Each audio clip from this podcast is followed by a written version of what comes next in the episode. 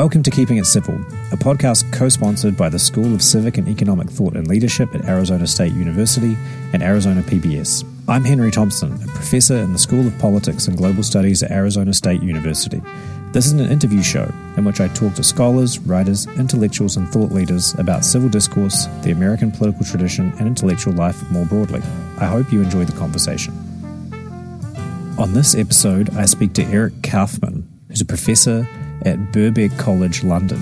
We talk about his book, White Shift Populism, Immigration, and the Future of White Majorities. And we talk about the ways that demographic changes are going to lead to political contention in the coming decades in Western democracies. Welcome to the Keeping It Civil podcast, Professor Kaufmann, or Eric, if I may. Thank you for joining us. I'd like to start by asking you a little bit about your biography, actually, because I read that you were born in Hong Kong, you grew up in Vancouver, you also spent significant time in Tokyo, but you did all your your master's at least and your PhD you did at the LSE. So you're something of a well traveled individual. And I wanted to ask you a little bit about that and maybe whether you could talk about whether this has informed your scholarship, right? So your interest in political demography and nationalism, has that been affected by just living all over the world? Yeah, Henry, absolutely. You know, I grew up eight years in Tokyo. I mean, from being very young, like, you know, two, three, up until about age seven and then a second time age 10 and 11 i went to an international school and you know those schools they all you know 60 different nationalities and then you have the, the international day where every country has a booth and yeah you kind of be, you just become more aware of nation as a category and as a part of identity. Uh huh. And did you begin your academic career when you did your PhD or master's degree? Did you write about these issues already for your PhD, or is this something that developed later? Uh, no, I, uh, well, the intersection between immigration and national identity that formed the basis of my master's degree and my PhD. And in fact, my white shift is circles back a lot to what I wrote in my first book on the rise and fall of Anglo America. Yes, so a definitely. lot of the certainly in the early chapters, a lot of that material is kind of drawing out of uh, my first book, which is coming from my PhD. So in a way, my interest was already was very much there let's just say 20, 25 years before Brexit and Trump. The question you can sort of see in my first book is more, this is interesting in America that this dog hasn't barked yet. That's what people like Samuel Huntington and others were interested in and talking about was, it is odd that, you know, you've had this large scale migration, a lot of it illegal, and yet you haven't seen what you, we've seen with the far right in Europe, for example, in, in America. How can we explain this oddity? That was the question that, that people had then. And so Trump is kind of like, well, let's say 10 years later coming onto the scene. Yes, it's true that the study of the radical right and kind of radical politics around immigration was focused on Europe for a long time and also on cases that now are not even the most interesting, right? It was about Austria. It was about the Netherlands, I believe, the Italy, Dutch, yeah. Italy to some extent, and of course, to some extent, the National Front, the early literature on the radical right in Europe. But of course, now, people are interested in Brexit, in UKIP, in the AFD in Germany. This Sweden radical Democrats look Yeah. at the recent election. th- right? there almost Yeah. seems to be no country that's untouched in Europe, and of course, it's arrived in the United States. Did you find that when you were studying these topics as a young scholar, doing your PhD, etc., was it sort of regarded as something of a backwater of research? Were there many people working in this area? There were, I mean, there was attention to the radical right in Europe. I mean, it still, as you say, was limited to a certain number of core countries. There was a kind of a watershed. Let's just say if you take 2001, 2002, sort of the period between 1999 when the Austrian Freedom Party under Haider got 27%, and Right. then 2002, I believe it is, when Jean-Marie Le Pen got 18%, and there were like I think a million protesters out on the street. I mean, that's kind of, you know, 18% as opposed to whatever it was, 40% last time with, with, it just shows you the number, uh, the support level has gone up so much. It's continued to increase. And yeah. yet the rea- and the reaction has gone down because it's now people realize that this is not such a dramatic thing. But at that time, this was just, you know, a heresy that Le Pen could come second on 18%. It Just shows you how, how the scale of this thing has increased over time. And also how the, so the salience of these issues that you write about, immigration in particular, seems to have increased in a lot of societies, not only in the United States, but would you say that this is something that political scientists saw coming, or was it really a surprise? academia had been studying this, so it wasn't ignoring it. It very clearly was. But there was a sort of view that, well, uh, this is partly to do with, you know, historical contingencies in certain countries. Right. The legacy of old far right parties, even right. fascist parties in certain areas. Yeah, a yes. lot of the explanations, like Front National, would go back to, you know, Algeria and go back to kind of Maurras and, and that older tradition, uh, far right tradition, or in, in Italy to fascism fascism or, you know, or even in, in Austria. The view was, well, you know, Britain, they they don't have a proportional representation system. Right, yes. They don't, you know, that it would never happen in Britain. And, oh, you know, Sweden, it'll never happen in, in Sweden and it'll never happen in, in this country, in that country. It'll only, so that was sort of the kind of explanation. Germany, no, they had the Nazis. They'll never vote for, you know, so that, that is kind of, you had all these ad hoc kind of reasons why these things could never happen outside the core of these countries that had these parties, and also a sense that you know, it's a certain proportion, but it's not likely to be uh, approaching the kind of numbers that Le Pen in the FPO in Austria got recently. So that was kind of the lay of the land at that point. As far as the U.S. goes, I do think there was a lot of interest in, you know, to, and there was a sense that immigration was a, a factor that the white working class was turning away from socialism, and I think that theme was already there. That the working class abandoning the left, right, um, was becoming an issue already. So I, I, th- I wouldn't fault academia too badly, but it's more just it caught a lot of people by surprise. I think where you can fault academia more is in predicting incorrectly, let's say Brexit and Trump. Uh, although again, predicting these things is very difficult in any case and so again, I don't fault academia as much as other people do. I mean, the polls did look a certain way and, and you've got to go by what the surveys show. But it is true that if you don't know anybody and if you're not interacting with, you know, with people who, who are Brexiteers or Trump supporters, that is bound to affect your worldview and your ability to predict the flow of events. So there, I think the, the critics have a point. that the academics, because of the social milieu that they occupy, found it difficult to understand the basis of support for some of these populist, anti immigration, radical right, whatever you want to call them, kind of movements.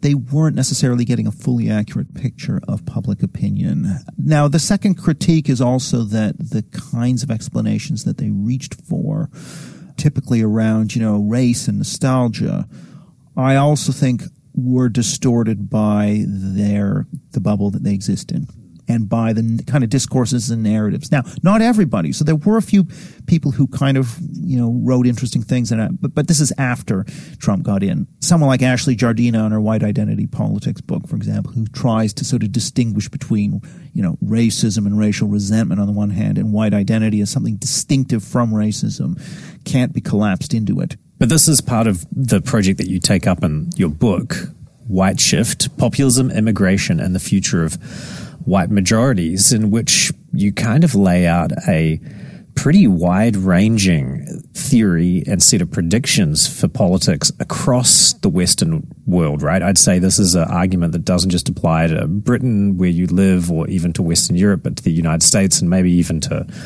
other countries as well and sort of ethnic or racial identity, national identity plays absolutely central role in this story. So, what is this white shift that you're you're writing about? Because it's an interesting argument. Yeah, so it's sort of a political demography argument, really about population change, particularly ethnic shifting. And so the first, there's kind of like a white shift 1.0 and a white shift 2.0. And the, the 1.0 is really what we're living through and will live through in our lifetimes, which is this sort of quite substantial decline of ethnic majorities, in some cases to uh, below 50% of the population. And I guess I'm arguing that's the backdrop to a lot of the populism that we're seeing. And immigration is sort of a lightning rod issue for that change. The sort of white shift 2.0 is more a futuristic thing where I'm trying to sort of argue that the boundaries of these ethnic majority groups will kind of expand and, and there'll be a melting and assimilation of uh, various groups as they intermarry into this ethnic majority. And so that will change the nature of politics that as these ethnic majorities then absorb other groups into themselves, uh, I, I, think these new mixed race kind of majorities that'll emerge in the next century will largely graft onto the existing ethnic majorities. And at that point, I think a lot of these tensions will probably abate to some degree. Yeah, this so, is that's so, kind that's, that's in the future. That's a long way in the future. Right. So this is the kind of interesting part of the story is that there's a lot of contention, shall we say, as a kind of a broad term at the moment around race and ethnicity and identity, because the established racial majorities, which are predominantly white in most countries in the West, or historically have been, being demographically eroded, at least if we look at like statistics about how many people from overseas, how many people of different ethnicities and nationalities, etc. But then at some point there's going to be this transition when some of these people who now are not considered white will come to consider themselves white. And so there'll be a new white in quotation marks majority. Is that correct that there's going to be this sort of ebb and flow of the white majority. Yeah, I think that is that's essentially the argument for the longer term, and, and you can look to countries like the U.S. and Canada, or even Britain, to see that you know Catholics and Jews were on the outside of what it meant to be a kind of you know true member of the ethnic majority in the U.S. Let's say for quite a while, and then starting in, you know, probably it was not until the period from about the 1960s to the 1980s that the ethnic neighborhoods broke up, intermarriage between Protestant and Catholic increased, and so you had this emergence of this kind of white majority that didn't have a, a distinction between the WASPs and the others. And so that's just a demonstration, I think, of the kind of process that we're probably going to see down the road as people who are Hispanic or they're mixed white and Asian or, or even mixed white and black will, I would argue, gravitate or towards the identity of that majority group over time. Now, uh, uh, Mexico is another an example of where you can see the kind of Spanish and the Amerindian elements have fused together and so by, you know, 1910 or thereabouts, you know, there was this thing called mestizo, which is seen as the core of Mexico. But that's another example of these melting processes. But it takes time. I mean, part of the, the argument is we're not going to see significant melting until we get towards the end of our century and right. into the next one. So in our lifetime, that's not going to be a factor. Yeah, this is a very long term yeah, argument. I know. Yeah. Uh, so. so I have so many questions about this process. Because, so, and I guess the first one is one about timing. And I think this is probably a question that a political demographer gets all the time, right? Is that these are very slow changes. You know, demography, as you note in your book, is a very precise science, probably the most precise of all the social sciences, but it also tracks changes that occur very slowly. And yet, it seems to me that this upsurge in right wing politics, anti immigration politics, populism, all these kind of hodgepodge, really, why does it seem that this is all happening now rather than, say, 30 years ago? I mean, there were big ethnic shifts in Europe, for example, in the wake of the breakup of the Soviet Union. There were huge numbers of Russian Jews came to Germany, for example, during the wars in southeastern Europe and the former Yugoslavia. There were a lot of refugees and immigrants into Central Europe, into Switzerland, etc. It seems like there have been all sorts of reasons why you might have seen this sort of transition at any time over the last sort of 30 years. Why is it happening now?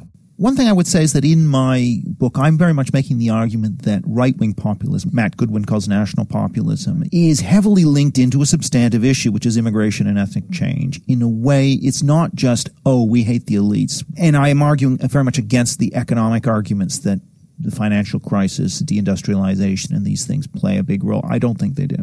So what, what I would say is that, you know, if you look at migration flows, especially from culturally distinctive regions, you know, it's not a perfect correlation, but there's an important correlation. So if you take Britain, for example, you know, the other thing to clarify is it's not that people's attitude to immigration, whether they want more or less, changes that much with changes in the numbers. But what actually occurs is people who already say immigration should be reduced, instead of immigration being their number five, six issue after the economy and healthcare, it's their number one or two issue. So if you take Britain, for example, the number of people in England and Wales who say that immigration is their top one or two issue rose sort of from sort of 5% or something in the mid 1990s to something like 40% prior to the Brexit vote. It rose, and if you look at the time series of actual immigration, media stories on immigration, and concern over immigration, they're all rising They grow together. in tandem. Uh, so you're yeah. making almost like a tipping point argument where an issue can be a low priority because there's not much sort of pressing concern about it, but then it can slowly rise up the rankings, and there's a big difference between maybe being the third or fourth priority and being the first and second. So once it reaches the first or second priority, then it starts to determining elections essentially, and so there's like a tipping political tipping yeah. point. So that the, the salience measure, you know, people who say this is the most important issue facing Britain or America or whatever, that is correlated in with populist right support. There's a paper by James Dennison and Andrew Geddes and his colleagues that look across a whole bunch of European countries and they show this relationship between migration levels, concern over migration, populist right support. In Europe, in continental Europe, I would say the scale is quite a bit higher than in the past. And so if you take the period 2014 to 16, now the peak of the migrant crisis was, probably late, you know, August 2015. I um, mean, this is a time in which the populist right really starts to, you know, the AFD in Germany emerges really. I mean, it had already existed as a kind of low tax libertarian. Sure. Uh, but that thing really takes off, and it's correlated with monthly arrivals during the migrant crisis. Sweden Democrats, same thing. You know, they get their takeoff during this period as well. So, very much a link between, particularly illegal or refugee arrivals, that correlates pretty well. That leads to media coverage. Leads to higher salience, leads to populist rights support. So I think if we're explaining why now, now the other part of this too is competing issues matter. So, you know, when the economy is a real problem or a pandemic is a real problem, then those issues are going to have lower salience. And this is one of the reasons why I kind of, I'm cautioning people now, like, you know, we are in a very unusual period when we've had a pandemic, we've had uh, an unprecedented interstate war. Of course, the economy is going to rise up people's priorities, but if these things were to fade away, and the pandemic's already done that to a large extent, if there's some resolution to the Ukraine thing and the economy and cost of living is no longer the driving issue, I would expect there to be more room for these cultural issues to reemerge. And that's going to help the populist right. Whereas the pandemic and the war in Ukraine, cost of living does not, in my view, help. The, it actually hurts the populist right. So I think we're actually in a period which is a bit of an illusion if we think that the populist right is going to be, you know, harmed by the economic crisis going away. I think we're kidding ourselves. Very interesting, but it does occur to me that there are other sort of stalking horses, if you will, that could be just as important as immigration, that could sort of become you know, preoccupations of our politics and maybe swamp the effect of demography. So, I mean, immigration and cultural conflict. For example, most welfare states, I would say, are going to struggle to cope with demographic change of a very different kind, which is aging. So I would say that most welfare states, I mean, I think that Social Security in the United States is basically going to go, it's not funded past, I believe, the early 2030s. The share of government spending that's going to go on a lot of the more generous pension and healthcare plans as people get older is going to just increase exponentially. There's a sort of growing sense that there's more geopolitical competition, obviously, with Russia and Eastern Europe at the moment. We have these issues, but then, of course, there's the sort of elephant in the room of China. There could be sort of a, another big structural confrontation in the international system, like with the Soviet Union, that is just as enduring. Do you think that there's a potential for those sorts of things to swamp the effect of immigration and lead to quite different cleavages in society, whether it's old versus young or like a nationalist sort of a, a nationalist antagonism towards a foreign adversary? Do you think that that could sort of lead your argument to be dormant for long periods of time? the first thing I would say is that is yes is is that if those issues were to come, if China invades Taiwan and, and then all uh-huh. of a sudden that's where the focus is, then that will weaken the forces of national populism. I would say conflict with China will play more to a kind of technocratic established you know, traditional kind of political divide and will not, in my view, help the populist right. I mean, the population aging, I've been always generally been much more skeptical of this old versus young type of, uh-huh. I don't think that's actually going to be the way people construct themselves. I mean, there's a little bit of generational stuff happening. That narrative can can okay, get a boomer. little bit of traction. Yeah, yeah. you see it in Britain, you know, where there's a huge age gap in in voting. Although you don't see it in in a lot of other countries. You know, Canada and Sweden, the young are the young are, are as are more right wing than the old. But you know, I kind of think how will countries adjust to the aging issue? I think probably they're going to have to try and you know get underutilized pockets of labor, be that along the lines of age, gender, education, whatever, into the workforce. It may be you're going to have to fiddle around with retirement ages and various other kinds of rules. I don't know what kinds of rationalizations are going to have to happen in the health sector, but I think that those kind of adjustments are going to be made. And I think, you know, if there's a hard budget constraint, those hard decisions are going to be made and they may not be super popular, but maybe if they're framed the right way, people will accept them. I think the old are probably willing to sacrifice for the young to some degree because that's their own offspring. So I, am not persuaded by this, this generational thing being super important. Now, maybe I'll be proven wrong.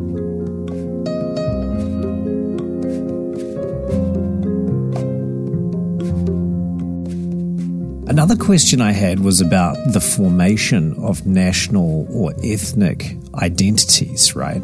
Because there are long periods of time when these identities are kind of suppressed or demobilized, particularly on the left, right? If you think about the traditional left wing politics and labor unions and things, they had no interest, and when I say that, I mean sort of no material interest, but also no ideological interest in allowing ethnic divisions to sort of undermine the class based mobilization that they were trying to engage in, right? So if you look at you know, for example, here in Arizona, there are these large copper mines and rural areas, and the labor forces were very, very ethnically mixed. You had what they called Anglos, which basically was anyone from Western Europe. And that, so that included Poles and people from Cornwall that had mining experience, people from Southeastern Europe.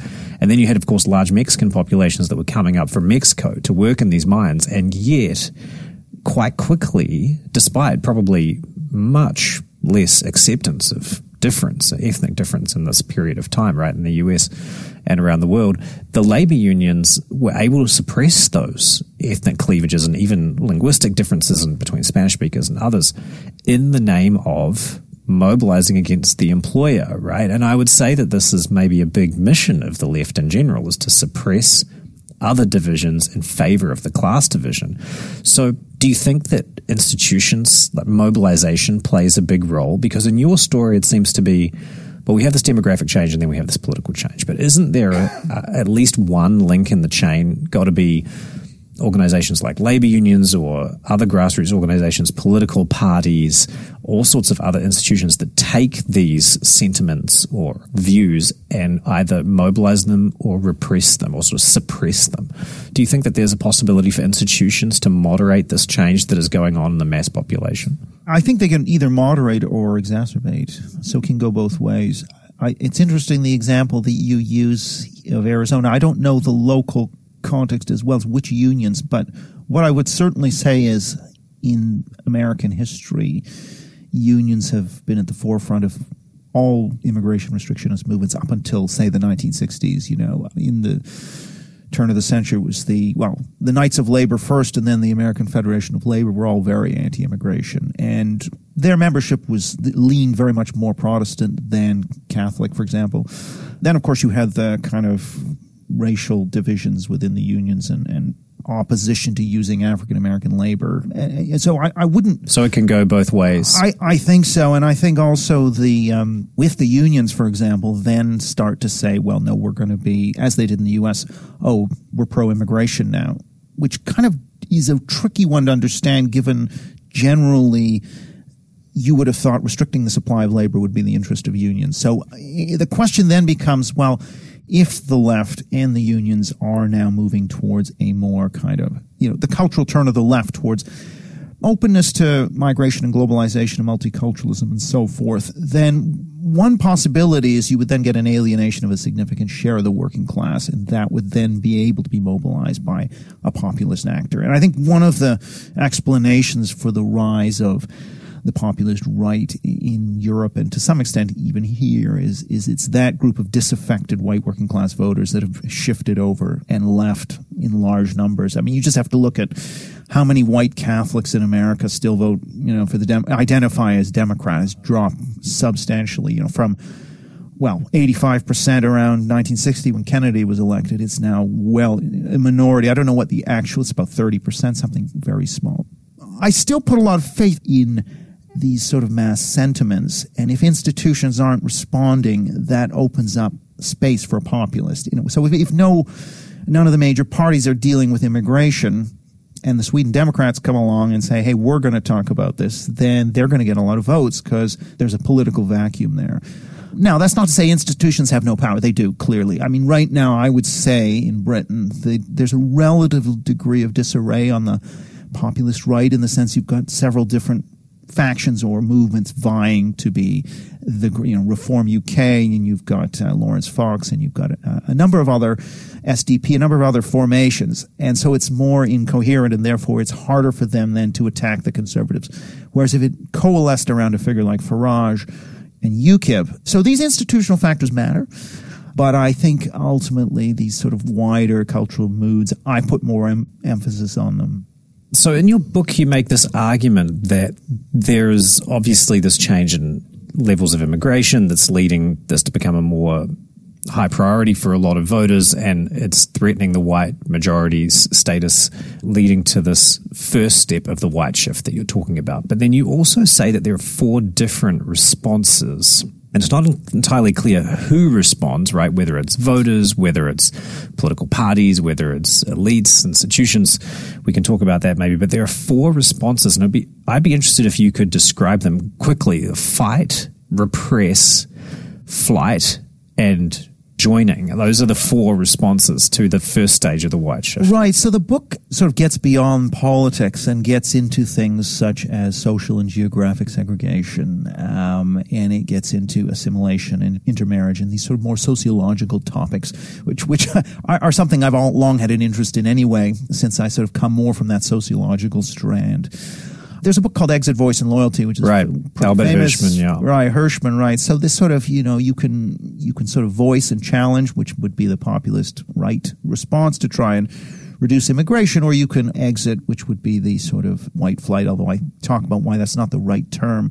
What we see, or I've looked at the data in the UK, US, and Canada, but I've also seen papers for, say, Sweden you see very similar trends in those places, which is that it's not so much that people are fleeing areas as they become majority minority at the neighborhood level, but it's more that young people, when they're looking for somewhere to move, you know, from the white majority, they have the most exclusive preferences. So they want an area that's going to be something like, say, 65, 70% white. Minorities might prefer an area, if they're Hispanic, that's maybe 50% Hispanic or 50% African, but not 70. So you have these relatively, I won't say exclusive, but the preferences for a your group to be in the majority seem to be stronger amongst whites than other groups. So areas that are already substantially white will tend to attract net positive white migration over time. And you can even look at that at the sort of, even at the state level to some degree, you know, but it's certainly if you take major cities in California, let's say, cities compared to those cities in Idaho or somewhere. You know, so a city in Idaho like Boise, for example, would be, you know, majority white, and that kind of a city would experience net white population increase over time. Whereas a city like San Francisco or uh, you know, even in the Northeast, like New York, you know, those sorts of cities would tend, the, the greater metropolitan areas would tend to see white population loss.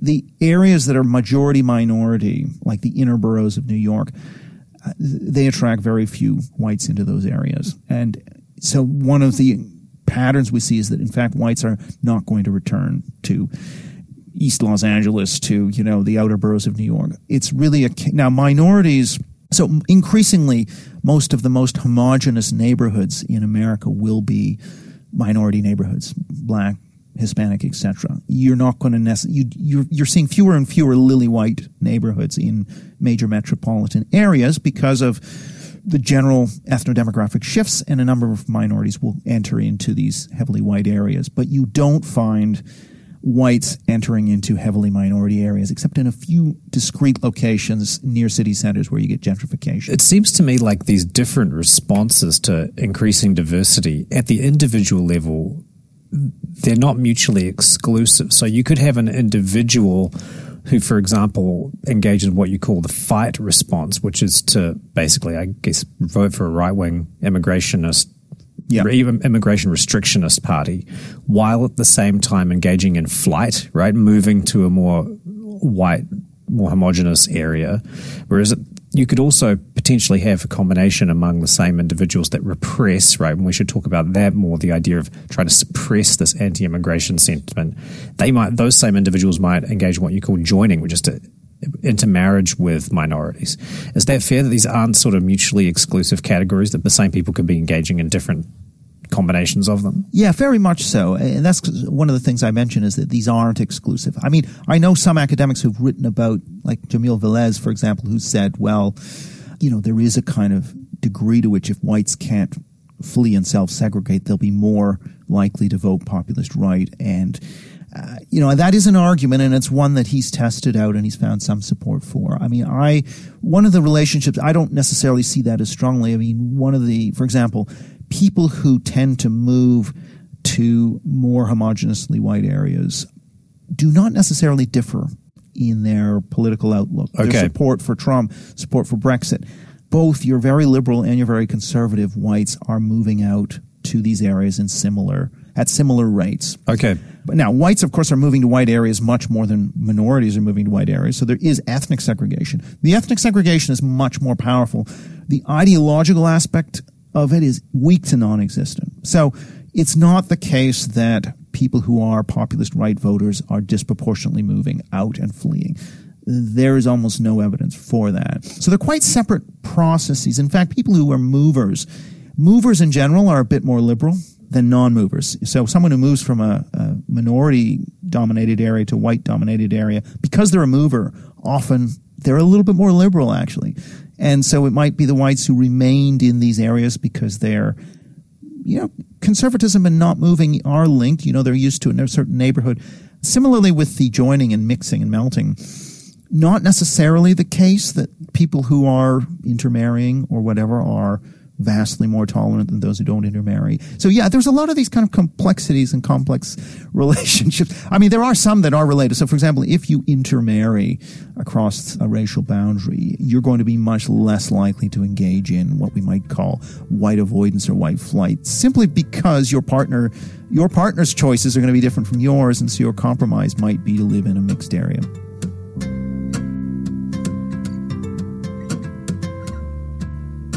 Let's come back to the second of your responses that you talk about in your book, which is to rep- you call this to repress, right. which is kind of using provocative language, right? right? So you could have said suppress or I don't know tamp down or something, right, but you said repress, which suggests kind of a forceful move against this. I guess I guess what you see is quite a natural growing aversion to immigration or diversity on the part of white majorities. So why don't you just tell me a little bit more about this repress response, which seems linked to this concept of, well, this group of left modernists that you call them. Yeah. And, and this is the, uh, another major component of the book, which is that, you know, we might have imagined these demographic shifts occurring at a different moment when the evolution of left liberal ideology had been different. Let's say the 1920s. Or, or, even better, the 1880s, let's say, you know, we could have had a, a, situation where there was a global demographic revolution, which has to do with the timing of the demographic transition in different parts of the world and the disparity between the global north and global south, which is very great right now, might have, you know, it might have been very great in the past, and maybe the global south in the past, instead of having high mortality, might have actually been able to conquer mortality and have a population explosion earlier. We would have then faced this problem or this issue in, in the 1880s. I think we could have seen, you know, a relatively different outcome. So what's happening is we have this big disparity between the global north and south in terms of their demographic transition and population booms, creating demographic pressure, push and pull factors at a time when left liberal ideology has evolved in a certain direction. And so you've got this cultural shift in the left towards identity and away from class that occurs post 1960s at exactly the time that we're seeing this demographic disparity and dissonance between the global north and south. So these big demographic pressures are happening at a time of liberalization and of the cultural turn of the left. And so for, if you like, the white left or white progressives, immigration becomes a resource that they can use and feeds very much into the politics of multiculturalism and identity. And so, if you are a kind of a member in good standing of the progressive group, or um, and certainly say in elite institutions, being pro-immigration, uh, you know, is very much a part of that identity. And so, the idea of being concerned about immigration uh, and certainly concerned about ethnodemographic change would mark you out as a sort of apostate and, and a reprobate if you are interested in being part of this group. Um, so the kind of mores and ideological shifts and ideological conditions are moderating this relationship in, in, in the sense that it means that you have to kind of repress, if, to use that terminology, any of these things which we, which an evolutionary psychologist just you know basing behavior on these sorts of primordial evolutionary psychology drives which go back to our you know history of where we would tend to cooperate more with people who shared more genes which would tell from various kinds of racial or, or cultural markings. You know that is the sort of and i know there are problems with that model of human behavior which which we can get into but that has to be kind of repressed in favor of a sort of cosmopolitan, multicultural, pro change orientation. So I think that that is a part of the explanation is that the ideological shifts definitely have, have fueled or increased pressure not to take a restrictionist view on this. So do you think that cultural elites, you said in the 1880s or the 1920s,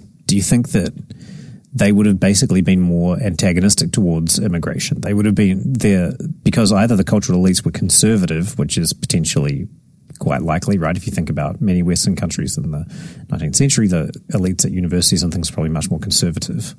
Or because on the left, they would have been more focused on materialist outcomes, right? Protecting the domestic working class from low wage labor, kind of like Bernie Sanders' opposition to immigration, I guess, to some extent. Is that is that what you're thinking? Is that it's kind of a strange confluence of the dominant ideology being very pro immigration on the left and the high levels of immigration? There's actually more complexity there, right? So uh, if we take the American case, the Socialist Party of America, for example, was very anti, generally anti-immigration. The unions were anti-immigration, and so you had a significant component of the left which was anti immigration. It wasn't the left that was really the pro immigration force. Now, if we move from 1905 onwards with the liberal progressives, you had, I would call them liberal or liberal left elements. I mean, the main pro immigration element were either the commercial interests or certain kinds of, of liberal, liberal, sort of libertarian liberal types who were pro immigration that led to really odd configurations. So, for example, the progressive movement, 1890s to the 1920s, I mean, very strongly anti-immigration. They wanted to deal with, you know, these were left-wing concerns, the, the condition of the working class in the cities. They were pro-votes for women. They were generally in favor of temperance and prohibition of alcohol, and they were in favor of immigration restriction. The liberal side were the ones who were more pro-immigration that all kind of changes after World War One. After World War One, the communist third communist international becomes much more concerned with things like colonialism, becomes more pro-immigration. That's a change. Whereas prior to that, the Marxists were saying, if we let these people in, they're going to retard the socialist revolution because they're coming from backward societies and we need them to be at the capitalist stage before we can move to the socialist stage. And, and, and they were in favor of eugenics and all these other things. So there's a big shift that occurs within the left and within the unions, definitely. So the left changes a lot. So by the time we get post 1960s, it's pretty unrecognizable compared to that earlier phase. So would you say that in this ideology of left modernism, which I think you also argue is kind of hegemonic in universities and other elite institutions, would you say that opposition to immigration is almost like a taboo in these groups, right? That it's seen as beyond the pale to oppose immigration. Yes, definitely. And left modernism kind of originates in this sort of 1910s, that sort of period. And, but the main motivation for those intellectuals was to say, well, you know, the Anglo Protestants, they don't dance, they don't drink, they're boring, they, they're not intellectually interesting.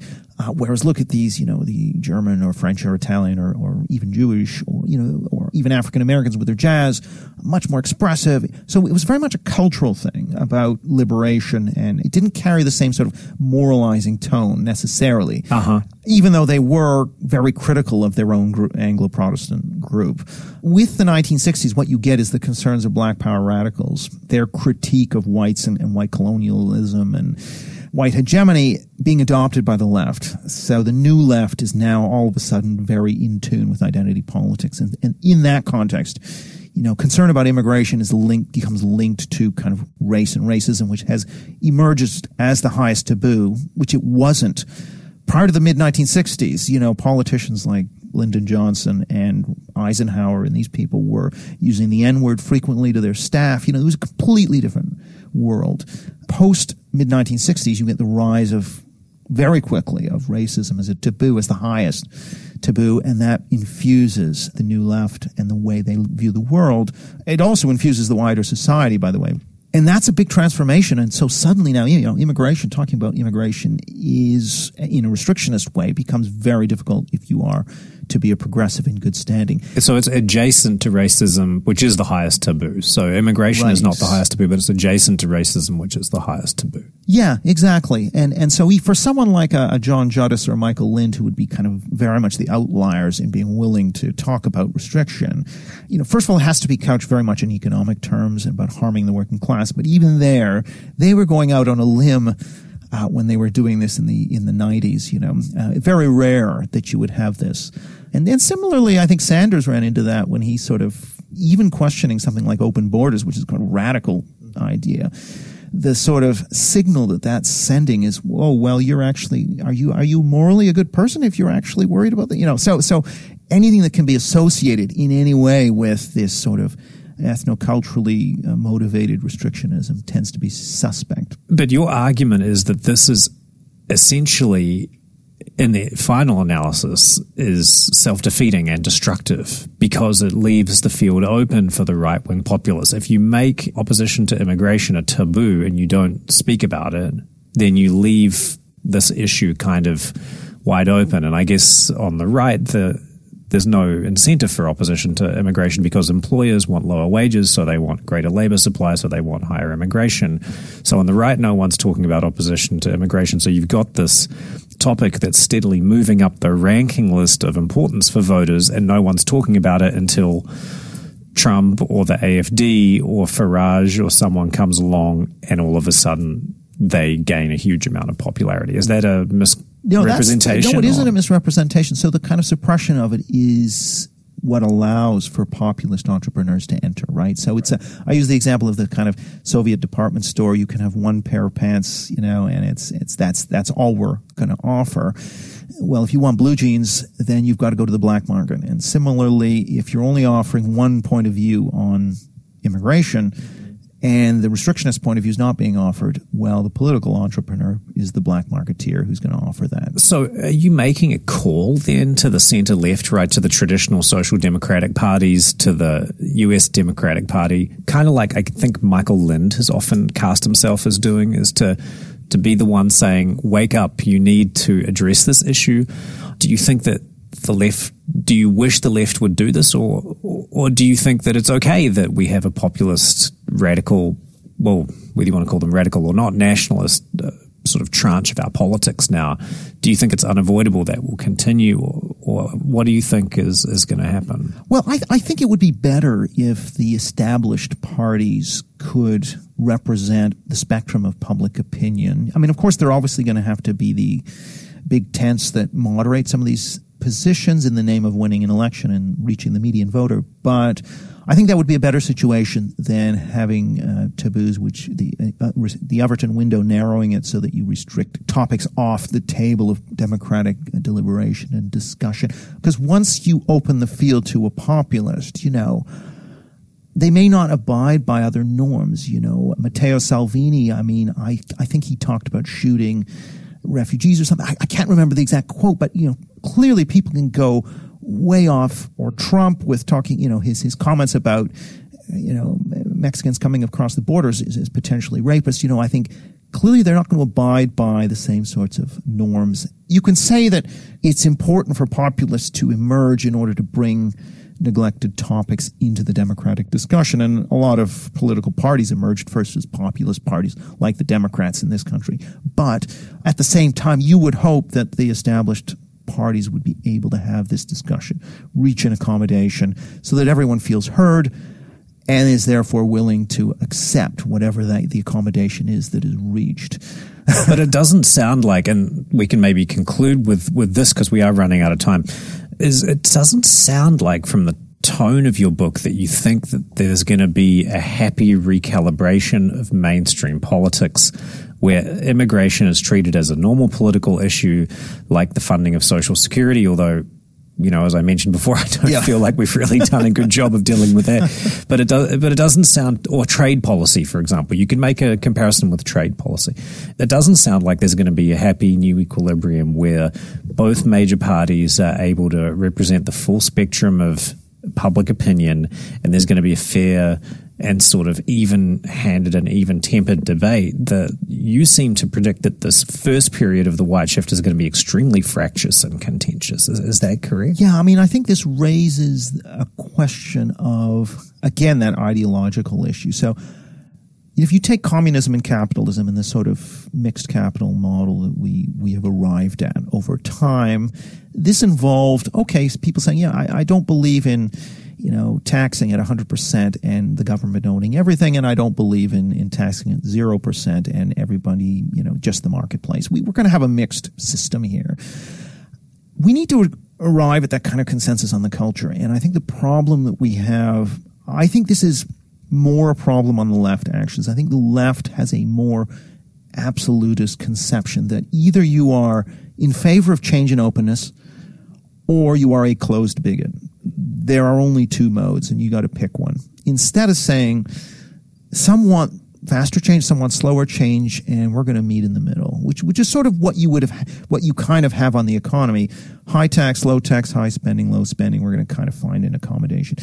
I think the the way the left is sort of thinking about these issues is anyone who wants lower and slower is beyond the pale. Thank you very much, Eric. This has been an excellent conversation we always ask our guests for a book or a podcast or a movie or anything that they would recommend to listeners interested in the topic of civil discourse and civil debate?